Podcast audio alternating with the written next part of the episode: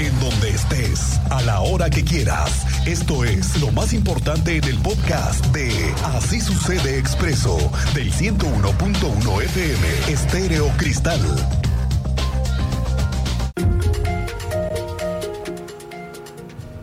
Esta semana el gobierno tiene una estrategia muy clara, que es llegar a entregar más de 100 mil nuevas tarjetas que tengan además una recarga de 200 pesos cada una. ¿Qué es lo que está buscando?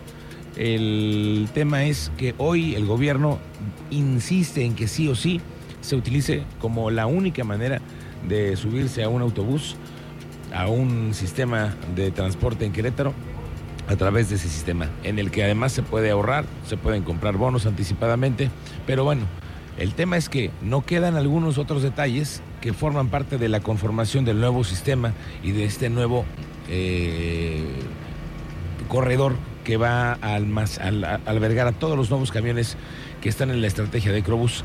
Y bueno, el gobernador hoy adelantó lo que se tiene pendiente y que es lo único que se podrá decir hasta la próxima semana que entre la veda electoral, pero el tema del anuncio de la obra y de los eh, avances tú lo tienes. Andrea Martínez, bienvenida, muy buenas tardes. Muy buenas tardes y también a toda la audiencia. Pues así es, la próxima semana se podría ya abrir este carril confinado para el transporte público Crobús de Paseo 5 de Febrero. Así lo reveló el día de hoy el gobernador del estado, Mauricio Curi González. Esto luego de que esta mañana de miércoles realizó un recorrido por este eje en compañía de los representantes de la empresa ICA que lleva eh, pues a cabo los trabajos de construcción de las obras. En ese sentido, el gobernador consideró que ya se cuenta con todas las medidas de seguridad para que los usuarios y las unidades de Crobús puedan transitar por el eje del carril de 5 de febrero. Escuchamos esta información que compartió esta mañana el gobernador del estado. Pues, el carril confinado, venimos a hacer un recorrido para poder ver cómo está la seguridad, para ya poder echar a andar. Pues son cerca de 180 camiones que estarían ya digamos, circulando por el carril confinado de 5 de febrero. Eh, ya estamos viendo la seguridad, nada más ahí le pedimos a la gente que en este momento se está cruzando, que están en bicicleta, pues que ya en unos próximos días ya no van a poder pasar por ahí para que tomen los carriles que pueden pasar y que puedan cruzar donde, donde se debe como escuchábamos, al gobernador pidió a los peatones y ciclistas que ya no circulen por el carril confinado debido a que en próximos días ya transitarán 180 unidades del transporte público.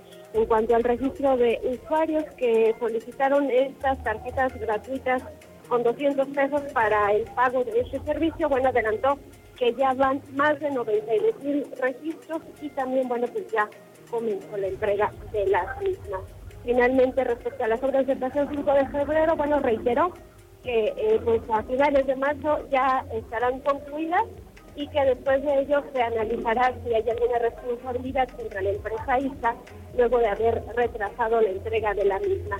Esta fue la información y Gracias, Andrea Martínez. Estamos pendientes y saber sobre todo cuál va a ser la estrategia legal que va a tener el gobierno para buscar que algo ICA le reponga ¿no? al gobierno después de tantos meses de retraso, porque al final es un retraso que a todos nos da un perjuicio.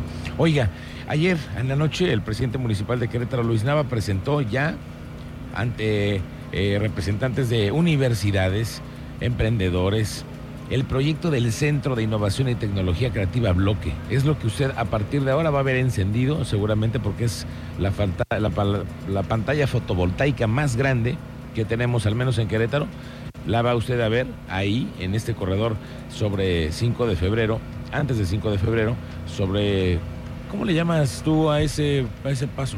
Si vienes de Jurica, todavía es eh, Paseo de la República, hasta antes del 5 de febrero, sigue siendo eso. Bueno, sobre Paseo de la República usted lo va a ver del lado izquierdo cuando venga incorporándose hacia el centro. Entonces ahí está bloque que será, dice el presidente municipal, pues el primer paso para potencializar y posicionar a Querétaro a nivel nacional como líder en el mundo digital y que eran de Querétaro en el hub de la tecnología digital de Latinoamérica. Esto fue parte de lo que dijo anoche. Queremos con este centro de innovación bloque tener un Querétaro que pueda competir al tú por tú con todo el mundo. Queremos un Querétaro que ofrezca esas oportunidades, un Querétaro que pueda desarrollar ese hub de América Latina de la industria digital. Queremos que Querétaro sea ese Querétaro ganador. Queremos que Querétaro sea esa ciudad en donde los jóvenes tienen futuro.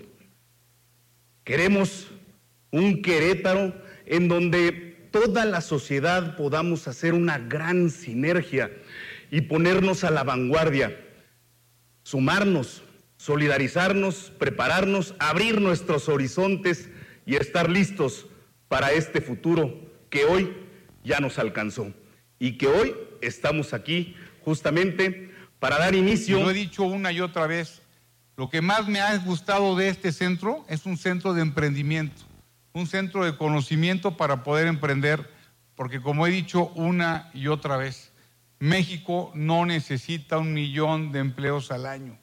México necesita un millón de emprendedores al año.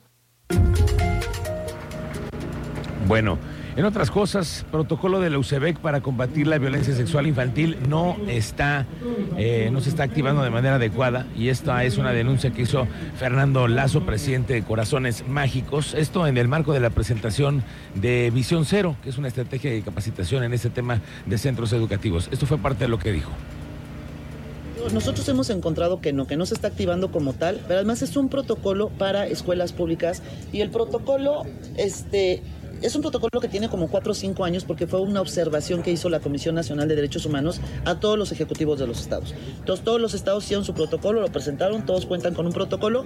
Una es para escuelas públicas, ¿sí? Dos, el protocolo me parece que tiene muchas áreas de oportunidad porque creo que parte de esto es capacitar para qué decirle a una niña o un niño que te revela una situación de violencia sexual infantil. ¿Qué tienes que hacer exactamente? Esta mañana el gobernador de Querétaro, Mauricio Curi, se refirió al tema que tiene que ver con la sequía y que cada vez se ve un problema que va creciendo y escucho cada vez más voces con más preocupación. Y mire, el gobernador dice que tienen previsto ahora una bolsa financiera para que por parte de la Secretaría de Finanzas se dote de lo que sea, sobre todo la compra o renta de pipas de agua en los momentos que empiecen a ser más difíciles. Y eso que apenas estamos en febrero. Estamos preparando junto con el secretario de Finanzas ver la forma de cómo podemos apartar. Esto nos pegaría en algunas obras, pero sin embargo creo que es muy importante atender, atender la sequía y lo más preocupante es que la gente se pueda quedar sin agua, sobre todo en comunidades de la sierra y semidesierto. Esta mañana el Contralor del Gobierno del Estado habló sobre lo que se ha hecho en el tema de las auditorías a las diferentes dependencias. ¿Sabe cuánto han recuperado? 31 millones de pesos. Ha sido parte de lo que han hecho en auditorías que ha hecho la misma Contraloría. Oscar García González reportó que son 31 millones de pesos, lo que en órganos internos de control de diferentes secretarías se ha logrado recuperar. Lo que sí hemos hecho es lograr recuperaciones de reintegros en favor del erario público. ¿Qué es esto? Mientras estamos haciendo auditorías o cuando aplicamos alguna sanción que implique devolución de recursos, hasta este momento tanto la Contraloría como todos sus órganos internos de control, hemos recuperado la cantidad de 31 millones 160 mil pesos. En ese mismo periodo. En este mismo periodo, octubre 21 a la fecha, enero 24. De auditoría, procesos que se llevan en la dirección de investigación, en la de substanciación o a través de los órganos internos de control. Es decir, cuando vamos auditando y detectamos que hay que hacer alguna recuperación en favor del erario Vamos a hablar del tema del Estadio Corregidora y lo que se está viviendo previo a los partidos que se vienen con más concurrencia de aficionados, porque también vienen los partidos donde viene el América, donde viene Chivas. Y bueno, ¿qué está haciendo el gobierno?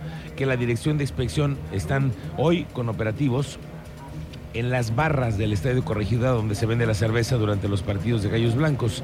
Este reporte lo dará al conocer el secretario de Gobierno, Martín Arango, que dice que entre las cuestiones eh, correspondientes para la venta de alcohol se están respetando horarios, que es además, ya lo habíamos dicho, después del medio tiempo, unos minutos más, se permite todavía la venta de cerveza, pero eh, hasta ahora no se han presentado ningún incidente.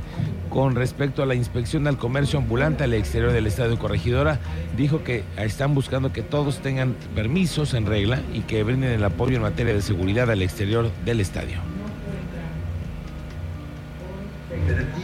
Cada partido de Gallos Blancos es permanente y nosotros trabajamos de la mano con Inspección del Estado para hacer una revisión de las barras en, en- en cada partido.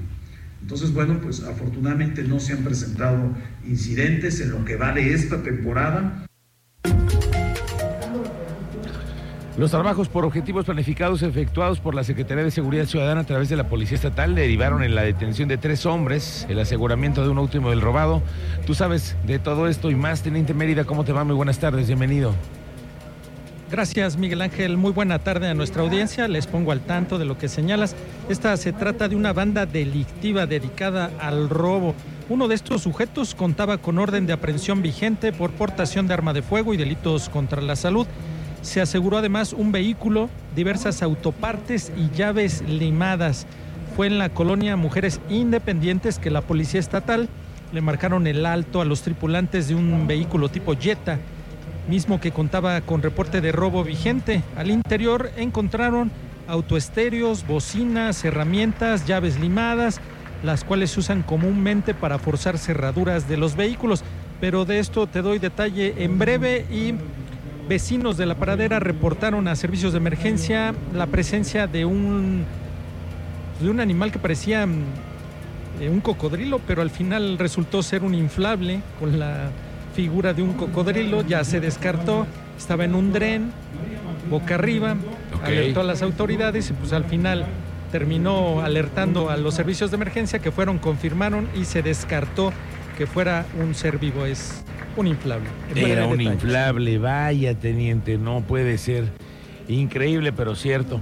Bueno, pues estamos pendientes. Gracias, Teniente Mérida. Los platicamos más adelante. Todas estas noticias en Facebook, Expreso Querétaro. Escríbanos por WhatsApp al 442-586-1011. Así sucede Expreso.